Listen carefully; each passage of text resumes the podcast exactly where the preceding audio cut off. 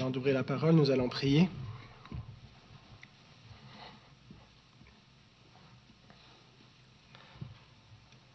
Jésus, nous nous reposons en toi. Toi qui as tout accompli. Seigneur, nous te contemplons.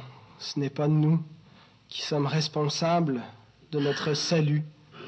Ce n'est pas à cause de nous. Nous n'avons rien fait. Et si nous avons fait quelque chose, Seigneur, nous avons péché.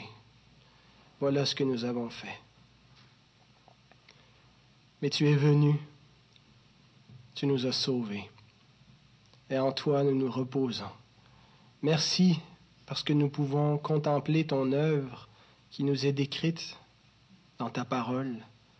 Et plus nous la contemplons, plus nous la comprenons, plus nous sommes transformés, édifiés, affermis dans la vérité,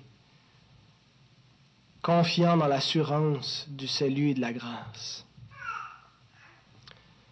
Seigneur, nous confessons une fois de plus que nous sommes indignes de toi. Seigneur, moi le premier qui me tient devant cette assemblée pour parler, Seigneur, je suis un pécheur, je suis un homme impur, j'ai des lèvres souillées, des pensées mauvaises, un cœur impie.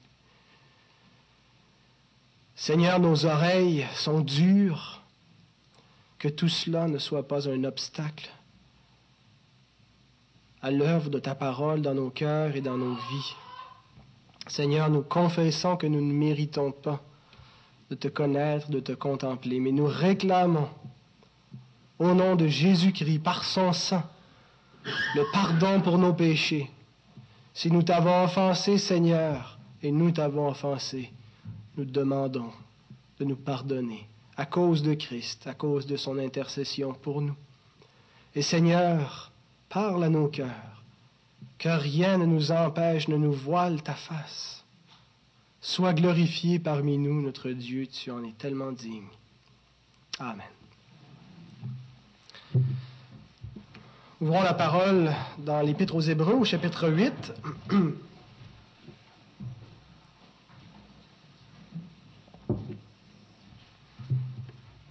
Nous allons lire les versets un à six.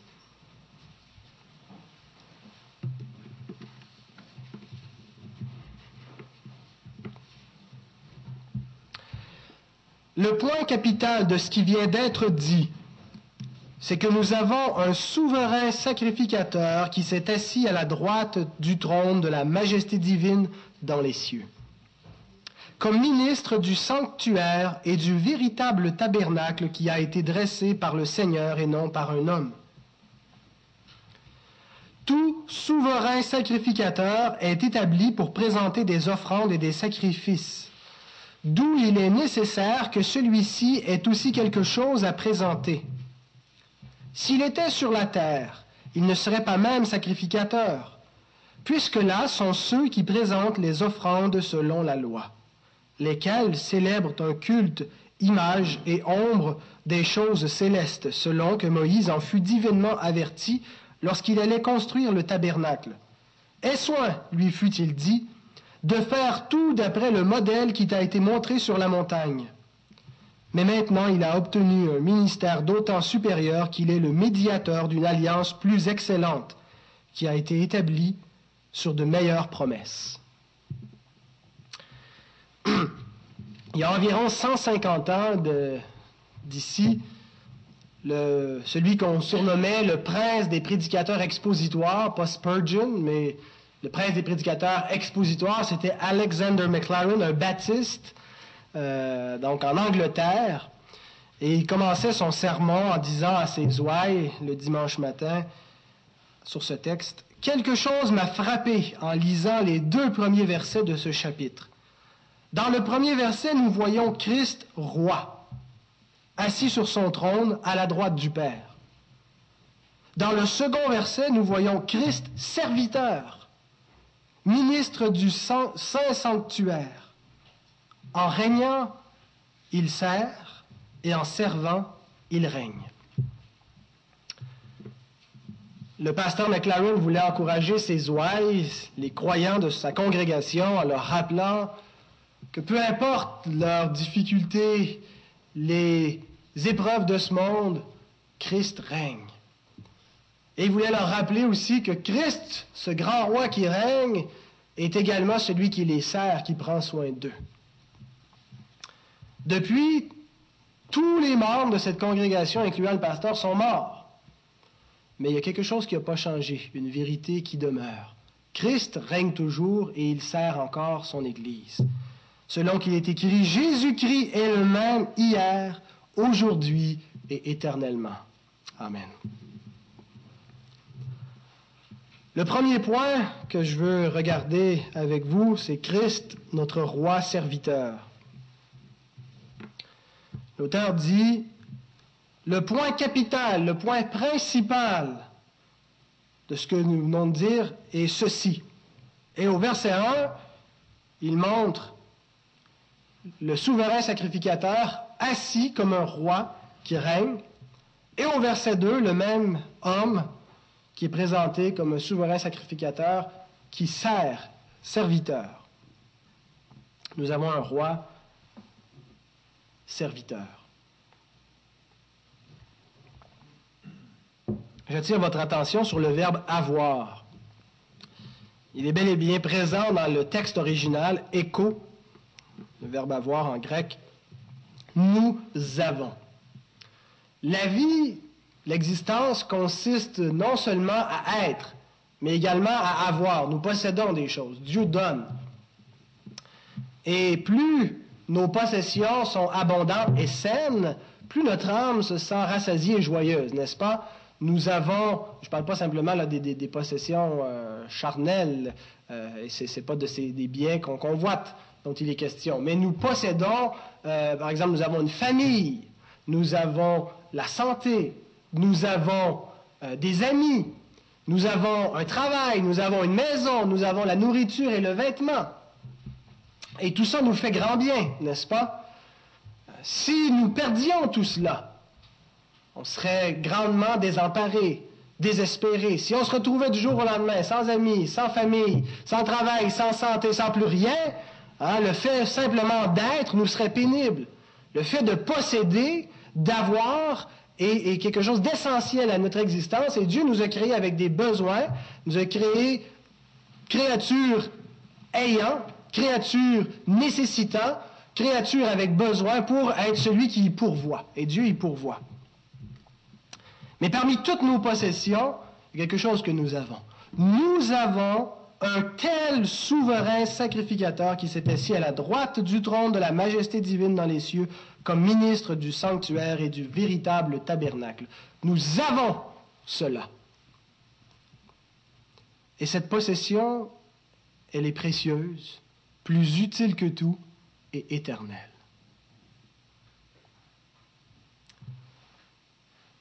Elle est extrêmement précieuse, plus précieuse que nos joies, même nos plus grandes joies que nous vivons dans la vie, qui sont reliés à, au, au bonheur de la famille, à toutes sortes de petits bonheurs.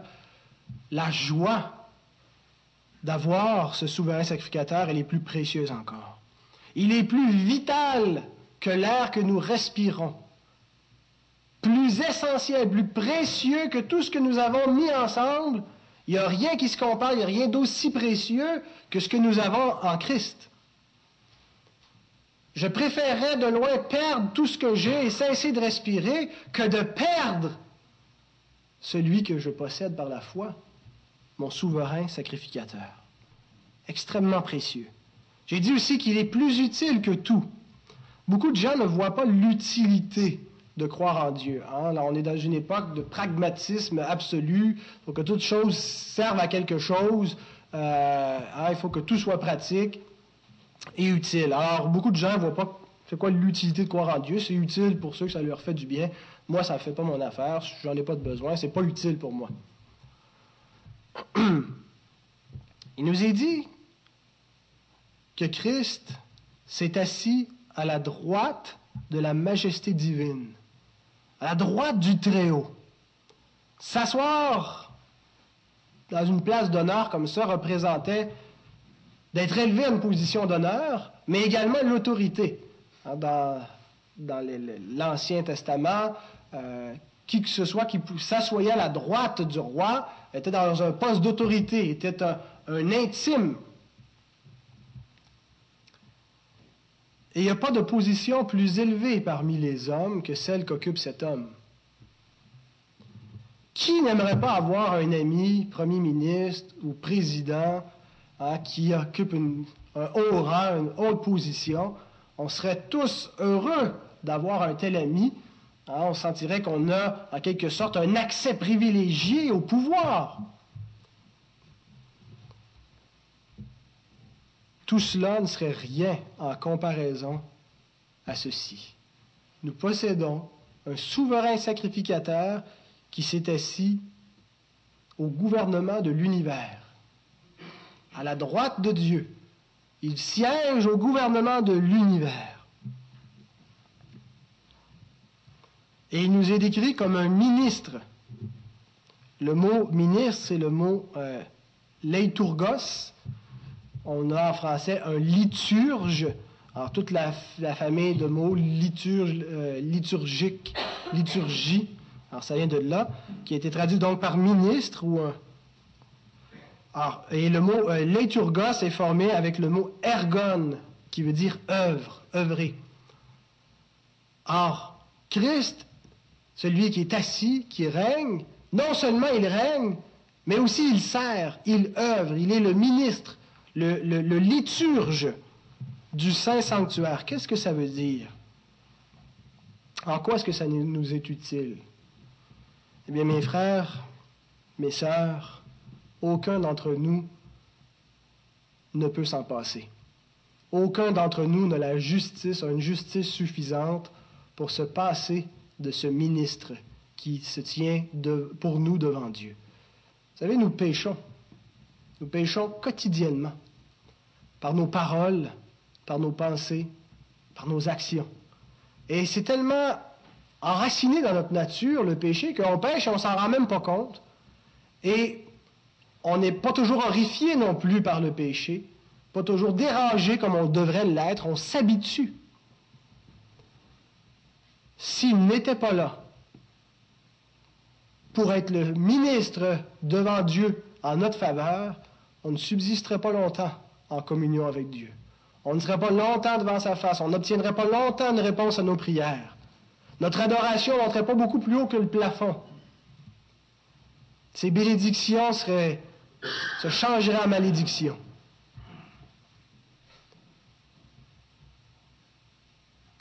Serviteur du Saint Sanctuaire. Et si il n'était pas là, tout deviendrait vain. À quoi bon maintenant se lever le matin? À quoi bon continuer? À quoi bon se marier? À quoi bon vivre? À quoi bon bâtir? Il ne reste plus rien. Si on perd la faveur de Dieu, tout ce qui nous attend, c'est une désolation éternelle. Alors, je ne peux pas voir, parmi tout ce que je possède, quelque chose de plus utile, de plus bénéfique pour ma propre vie, que mon souverain sacrificateur qui règne, qui est assis à la droite de Dieu, qui peut intervenir en ma faveur par sa toute-puissance, mais qui est là aussi pour servir, pour me servir. Grâce à lui, je peux être pardonné, je peux être entendu de Dieu. Nous lisons dans Premier Jean, chapitre deux, verset un, « Si quelqu'un a péché, nous avons un avocat auprès du Père, Jésus-Christ le juste. »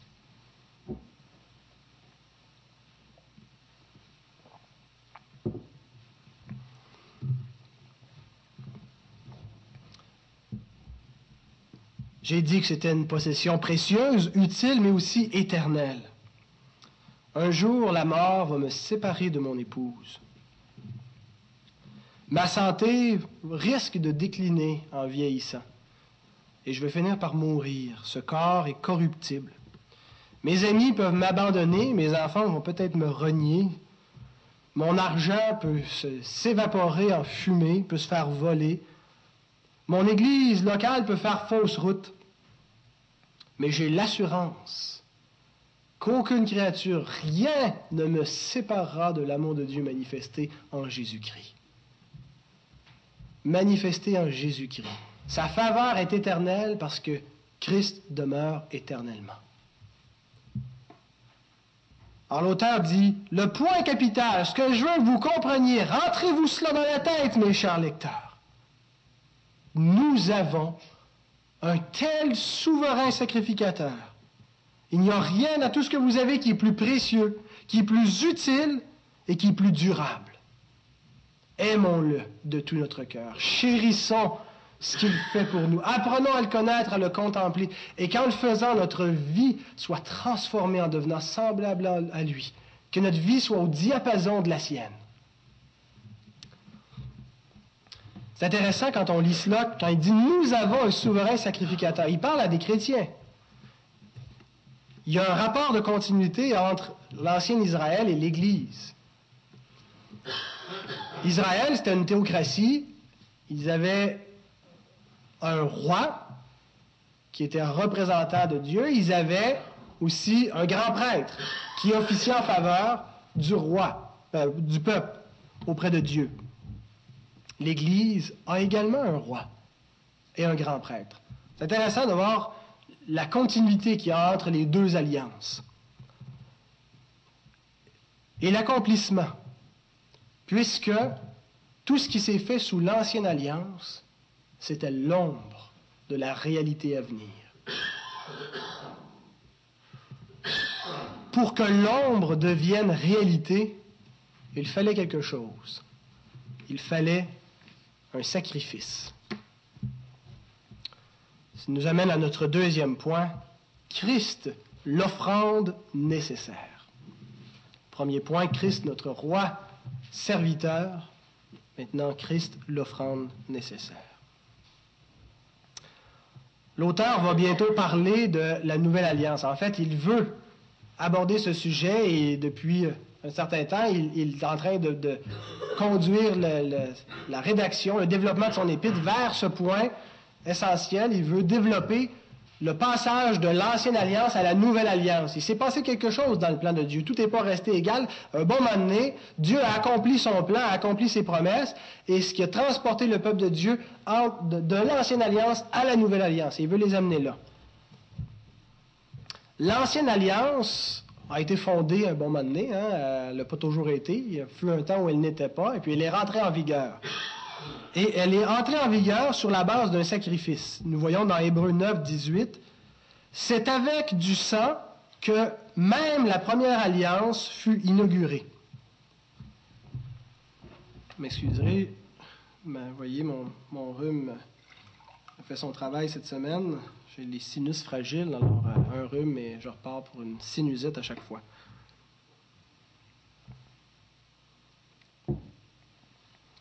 Alors, l'Ancienne Alliance a été inaugurée avec du sang.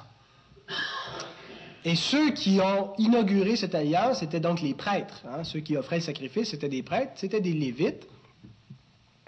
Euh, Moïse était un Lévite lui-même. Et toute l'Ancienne Alliance a pu prendre place, être maintenue, parce qu'elle reposait sur le sacerdoce lévitique. C'est ce qu'on a vu déjà il y a quelques semaines. En regardant, on va se transporter dans le passé, quelques millénaires passés, avec Moïse et les Israélites, lorsque la, l'ancienne alliance a été inaugurée. Exode vingt-quatre, versets quatre à huit.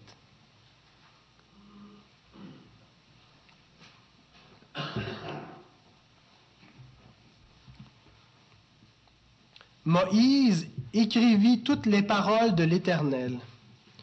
Puis il se leva de bon matin.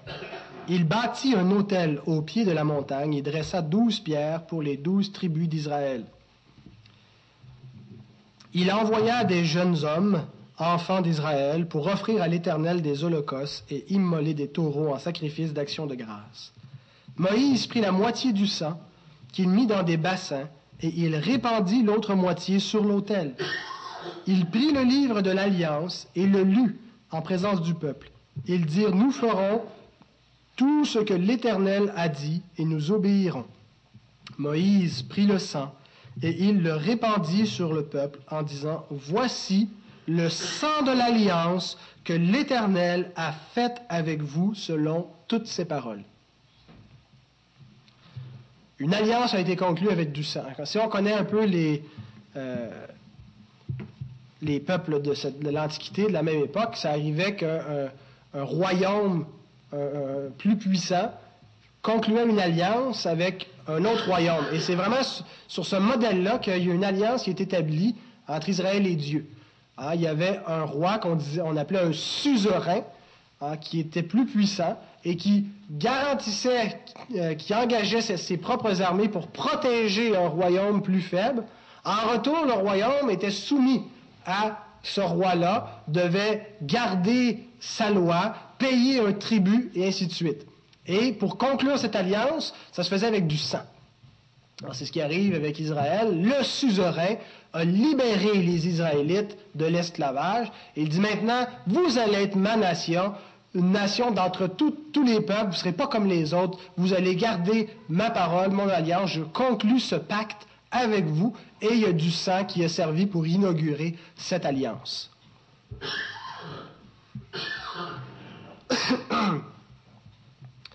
La nouvelle alliance, elle aussi, a été inaugurée avec du sang. Pour qu'une alliance soit établie entre le Dieu saint et des pécheurs, il fallait qu'il y ait un rapprochement qui soit fait entre les deux, et ça prenait du sang. Et je vais laisser Albert Vanois expliquer, vous avez dans le feuillet la citation de son commentaire. Entre culte, et le mot culte veut dire euh, offrir un sacrifice, donc rendre un culte à Dieu par les, via les sacrifices. Entre, entre culte et alliance, notre auteur voit, à juste titre, des liens très étroits. La valeur d'une alliance dépend directement de l'acte de culte qui la fonde. Une alliance est, est, est, est, entre en vigueur par l'acte du culte, par le sang qui est versé. Et si cet acte est, est valide, une liturgie défectueuse ne peut aboutir à une alliance solide. Qui veut établir une alliance authentique doit se préoccuper de trouver une liturgie de qualité irréprochable. La raison en est facile à comprendre. L'établissement d'une alliance entre deux parties distantes, l'une de l'autre, ne peut se réaliser que par un acte de médiation. Et, quand il s'agit des hommes et de Dieu, la médiation s'effectue nécessairement dans le culte. Le grand problème est donc de trouver l'acte de culte capable de surmonter tous les obstacles à l'union entre les hommes et Dieu. Pour qu'un pacte soit conclu entre Dieu et nous, pour qu'une alliance soit établie et que Dieu promette sa protection éternelle, sa faveur, sa bénédiction, à nous qui disons tout le contraire de ce que Dieu attendait, tout le contraire de son caractère et de son être, il fallait qu'il y ait une médiation qui soit faite entre les deux. Un acte de culte, un sacrifice pour pallier tous ces obstacles qui empêchaient donc la réalisation de cette alliance. Et l'auteur nous parle au verset trois de ce culte qui était offert à Dieu avec le sang d'une victime pour qu'on puisse être en relation. Tout souverain sacrificateur est établi pour présenter des offrandes et des sacrifices, d'où il est nécessaire que celui-ci ait aussi quelque chose à présenter.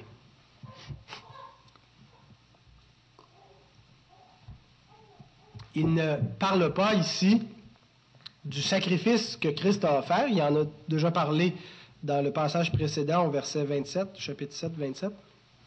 Et il va en parler abondamment au, au chapitre neuf. Il va décrire l'offrande que Christ a faite. Donc, il faut comprendre qu'une offrande était nécessaire. Nous sommes dans une relation d'alliance avec Dieu. On parle beaucoup de ma relation personnelle avec Dieu, et c'est souvent de cette, de, de cette manière stricte qu'on envisage notre rela- no, no, no, no, le fait qu'on est en relation avec Dieu, comme une espèce de relation mystique. Et je ne veux pas nier qu'on on a une relation avec Dieu, on a effectivement une relation personnelle avec Dieu. Mais la base de notre communion avec Dieu, ce n'est pas une relation mystique, c'est une alliance. Il y a un contrat qui a été établi, un contrat en bonne et due forme avec des, en bonne et due forme, pardon, avec des clauses qui, qui, qui, qui étaient euh, préétablies, euh, et, et c'est sur la base de cette alliance-là qu'on est dans une relation avec Dieu. Et cette alliance-là a été conclu avec le sang de Christ. D'ailleurs, Jésus, avant d'être livré, il n'a-t-il pas dit « Ceci est le sang de l'alliance, la, la nouvelle alliance conclue en mon sang ». Alors, nous, et, et le repas du Seigneur, c'est le repas de l'alliance, de la nouvelle alliance.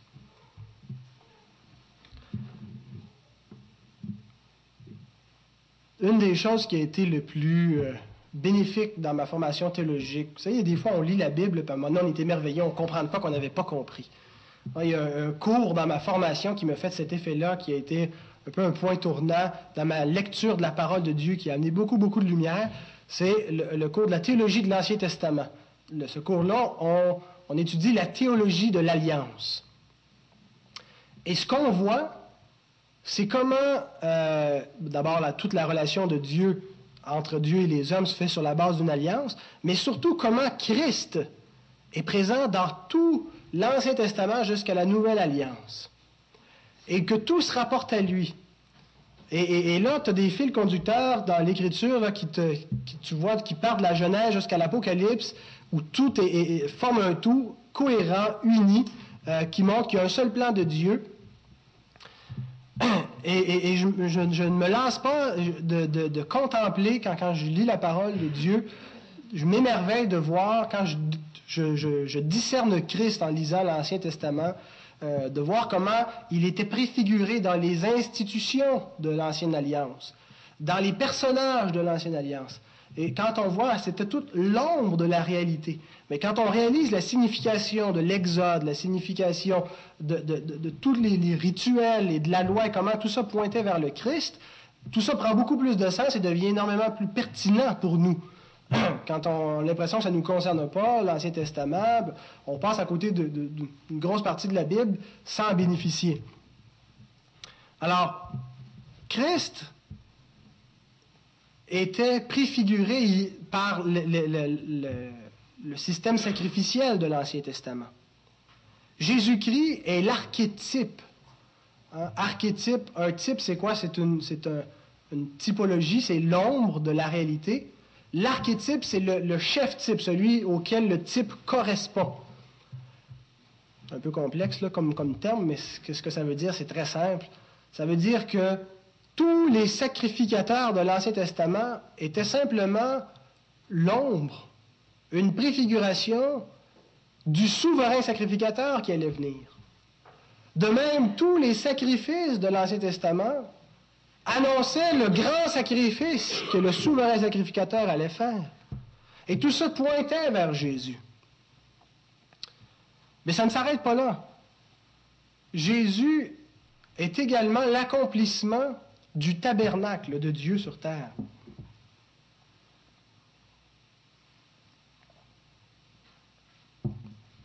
Dieu n'a pas de corps, n'est-ce pas? Dieu n'est pas physique, Dieu n'est pas localisé dans l'espace et dans le temps. Il n'est pas de cette création, il n'est pas limité par l'espace physique. Il est omniprésent dans le sens qu'il est, il, il, il, il n'est pas, euh, il n'est pas dans l'espace et il est conscient de tout ce qui se passe dans l'espace. Donc Dieu n'a pas de corps. Mais en Jésus-Christ, Dieu s'est pris un corps. Et s'est fait un temple. Et le Dieu invisible s'est rendu visible, il s'est manifesté. Et Jean nous dit ça, un, dans son épître, Jean un, verset dix-huit. Personne n'a jamais vu Dieu. Normal, Dieu est invisible. Dieu n'est pas, n'est pas matériel. Le Fils unique Dieu, c'est, euh, c'est, c'est très malheureux que Second n'ait pas bien traduit, n'a pas rendu en tout cas le, le, le verset, euh, le mot Dieu qui est là dans le texte grec. Personne n'a jamais vu Dieu. Le Fils unique Dieu, il est Dieu. La deuxième personne de la Trinité, elle est divine. Alors, on a un bon texte ici pour euh, débattre avec les témoins de Jéhovah. Le Fils unique Dieu, qui est dans le sein du Père, est celui qui l'a fait connaître. Qui l'a fait connaître. Personne n'a jamais vu Dieu. Mais Dieu s'est manifesté, s'est rendu visible dans le Fils. Et le Fils est celui qui révèle Dieu, le Dieu invisible. Le Dieu inconnaissable s'est rendu connaissable. Le Dieu qui ne s'était pas montré, s'est montré dans un corps en tant qu'homme. Jean un, quatorze. nous parle du tabernacle de Dieu sur terre. Et la parole a été faite chair. Au commencement était la parole, la parole était avec Dieu, la parole était Dieu. Distinction sans séparation. Il n'y a pas trois dieux, il y a un seul Dieu, mais il y a trois personnes en Dieu. Le Père, le Fils, l'Esprit. Le Fils, Dieu, a fait connaître Dieu. Il s'est manifesté. Alors, il est appelé la parole. Et, et la parole a été faite chair et elle a habité parmi nous. Qu'est-ce que ça veut dire, elle a habité? C'est quoi le, le, le verbe qui est là, Antoine? Elle a tabernaclé parmi nous. Skenoho. Elle a mis sa tente. Et c'est, c'est, c'est les tabernacles, hein, quand on dressait le tabernacle dans le désert et le tabernacle dans le temple, c'était établi, mettre une tente pour la présence de Dieu. Dieu a mis son tabernacle parmi les hommes. Il a tabernaclé parmi nous. Il a mis sa tente. Il a été fait chair. Donc, la parole a été faite chair, elle a habité parmi nous, pleine de grâce et de vérité, et nous avons contemplé sa gloire, une gloire comme la gloire du Fils unique venu du Père. Jésus va jusqu'à dire, « Celui qui m'a vu, a vu le Père. »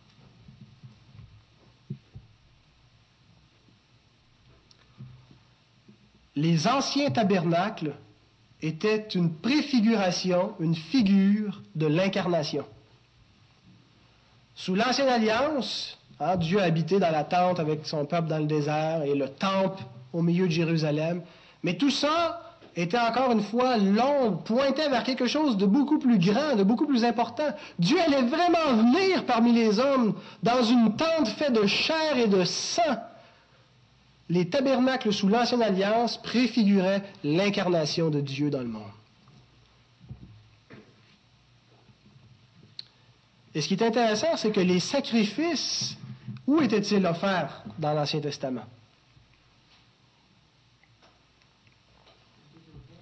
Sur des autels, dans le tabernacle, dans le temple, et on entrait dans le Saint-Sanctuaire avec du sang. Jésus dit que son corps est le temple de Dieu. « Détruisez ce temple et en trois jours je le relèverai, dit-il. » Et Pierre nous dit qu'il a fait le sacrifice pour les péchés en son corps. Dans euh, un Pierre deux, vingt-quatre. En son corps, Christ a porté nos péchés. Son corps est le temple de Dieu.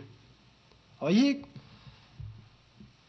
et, et au verset deux, quand il nous dit « Il est le ministre du véritable tabernacle », j'ignore si l'auteur est en train de parler ici du corps de Christ, ou s'il parle d'un tabernacle céleste qui n'est pas de cette création, un lieu euh, divin dans lequel on va entrer, mais théologiquement, les deux sont vrais parce qu'en Jésus, Dieu s'est établi son tabernacle et Jésus est entré dans un tabernacle qui n'est pas de cette création devant la face de Dieu. Il y a dans ce sacrificateur sacrifié, temple de Dieu, un symbolisme et une réalité qui dépassent mon intelligence. Quand on commence à contempler et à voir comment toutes les institutions de l'Ancienne Alliance et les textes, les récits prévoyaient le Christ et qu'ils ont plus, plus que juste un, un, un symbole, le, le, le sacrifice qui nous montre, oui, effectivement, c'est pour conclure une alliance, ça prend du sang. Mais c'était plus que ça aussi, parce qu'il fallait qu'il y ait la peine pour le péché. Et il y a tellement de, de, de symboles, pas de symbolisme, mais il y a une réalité. Et il y a de, de, ça dépasse ce qu'on arrive à dire dans des mots quand on commence à, à contempler cette œuvre-là.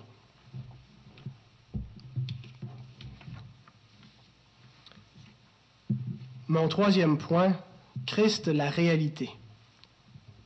Christ, le roi serviteur. Christ, le sacrifice nécessaire, maintenant Christ, la réalité.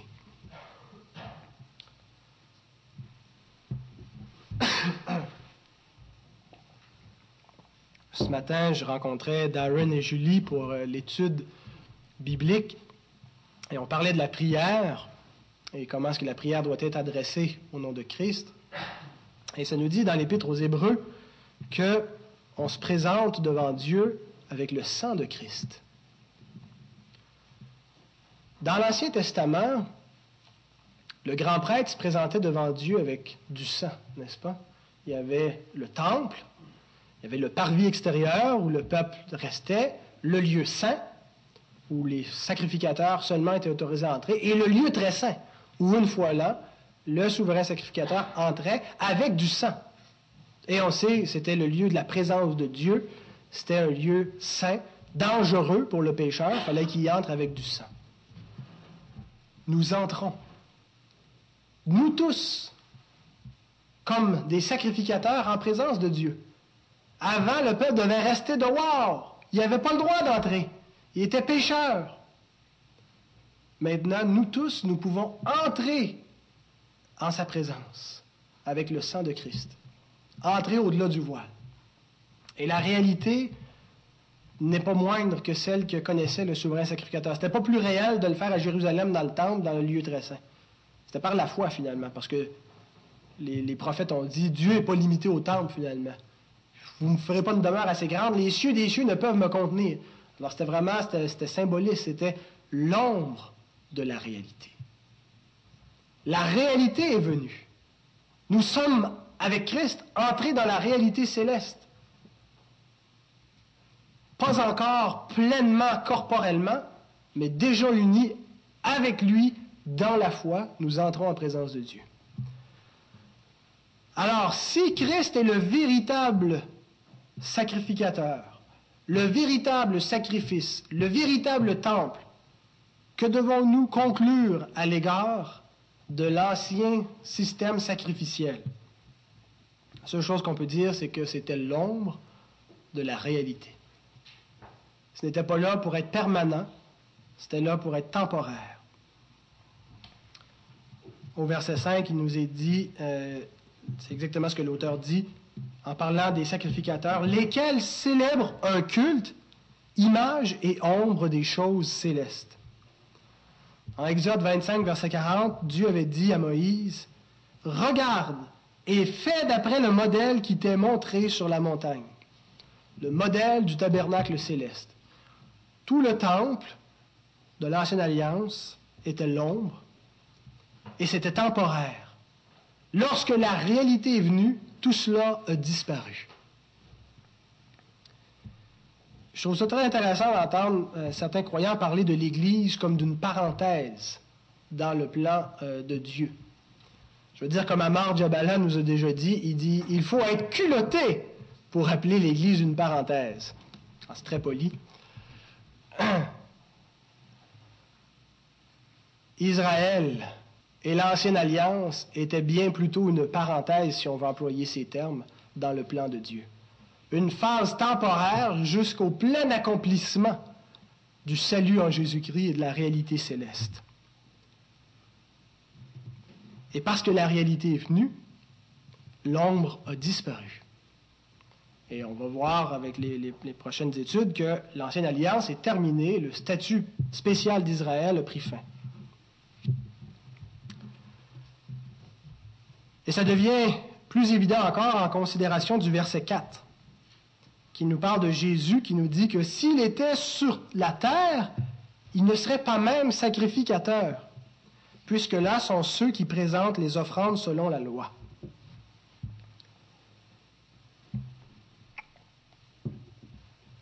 Si Jésus était sur terre, il ne serait pas sacrificateur. C'est ce qu'il dit. Pourquoi, croyez-vous, qu'il dit que, que l'auteur dit une telle chose? Sur terre était un culte via les sacrifices qui n'était que l'ombre de la réalité. Et ce culte était défini dans la loi.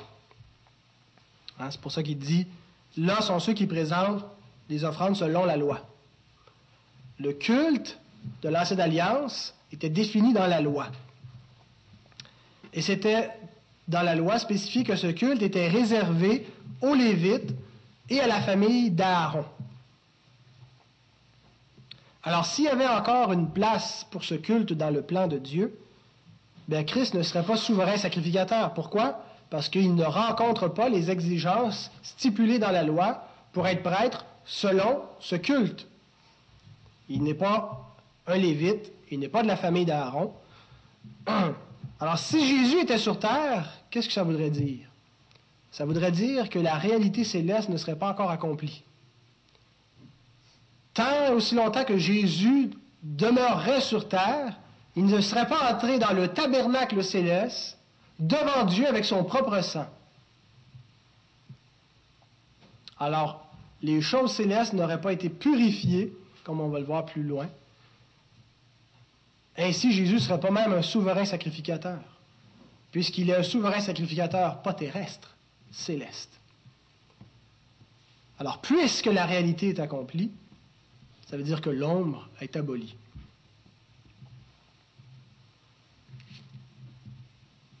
Le culte céleste, le, le culte que Jésus a fait, a offert, a inauguré quelque chose, une nouvelle alliance. Mon dernier point, Christ, le médiateur d'une nouvelle alliance.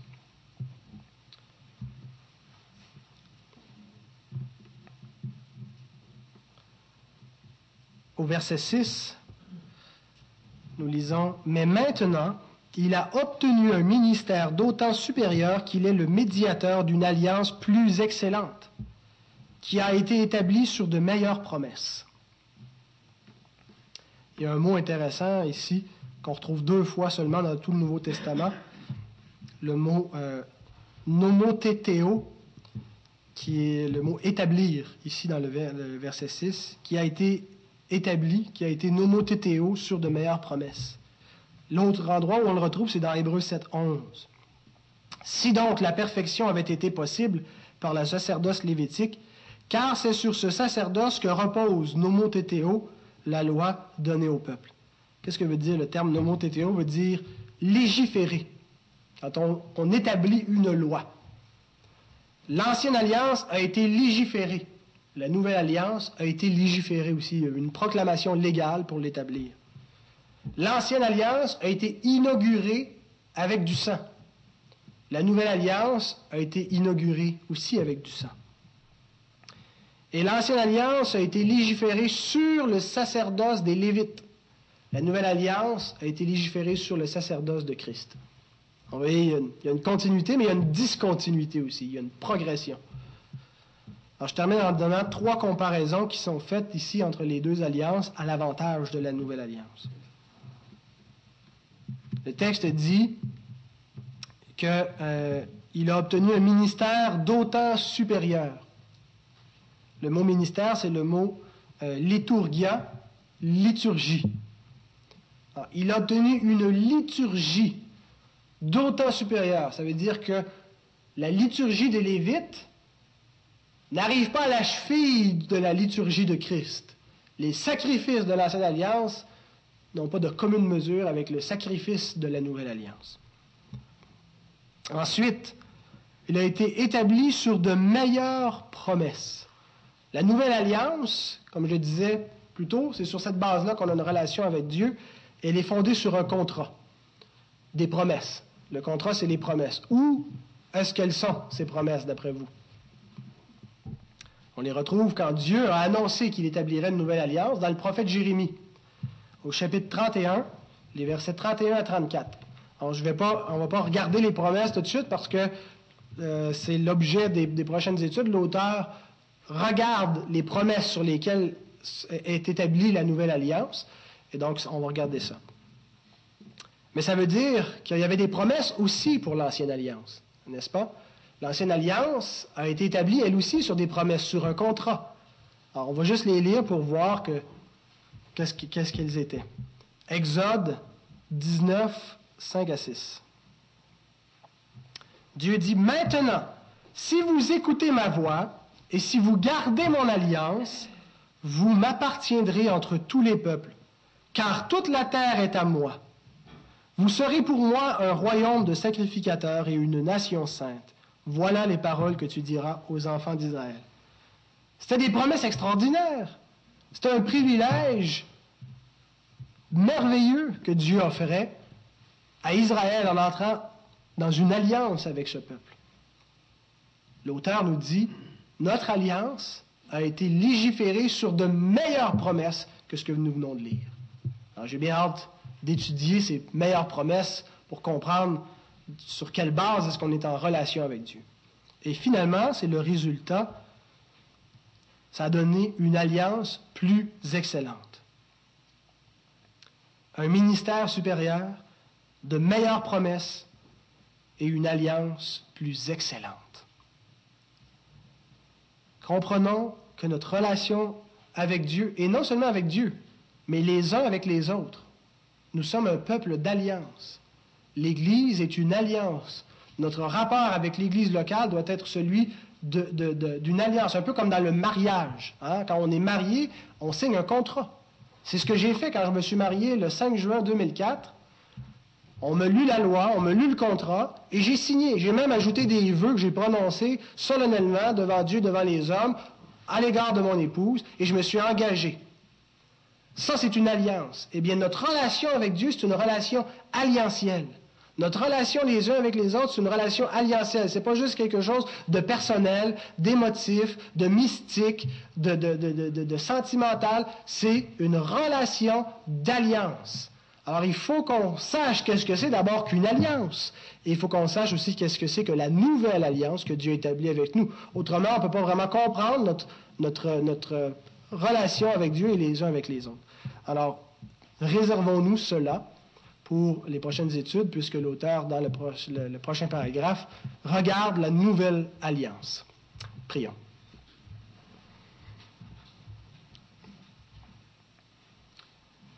Seigneur, nous te remercions pour Christ, notre roi sacrificateur, Christ l'offrande nécessaire, Christ la réalité et Christ le médiateur d'une nouvelle alliance.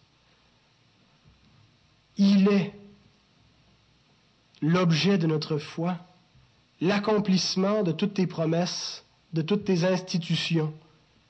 En lui, nous voyons ton plan, ton amour, ta justice. En lui, tu t'es révélé.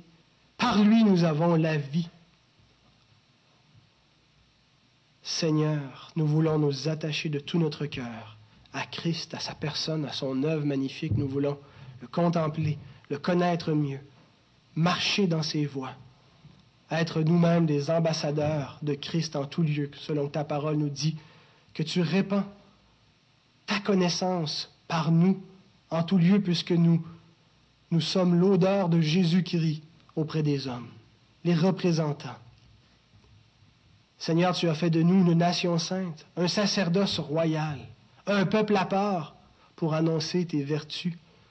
Ô Dieu, nous voulons connaître tes vertus, connaître ton, ton plan et vivre cette relation d'alliance que tu désires vivre avec nous, Seigneur. Gloire à toi, merci pour ta bonne parole. Bénis-la dans nos pensées.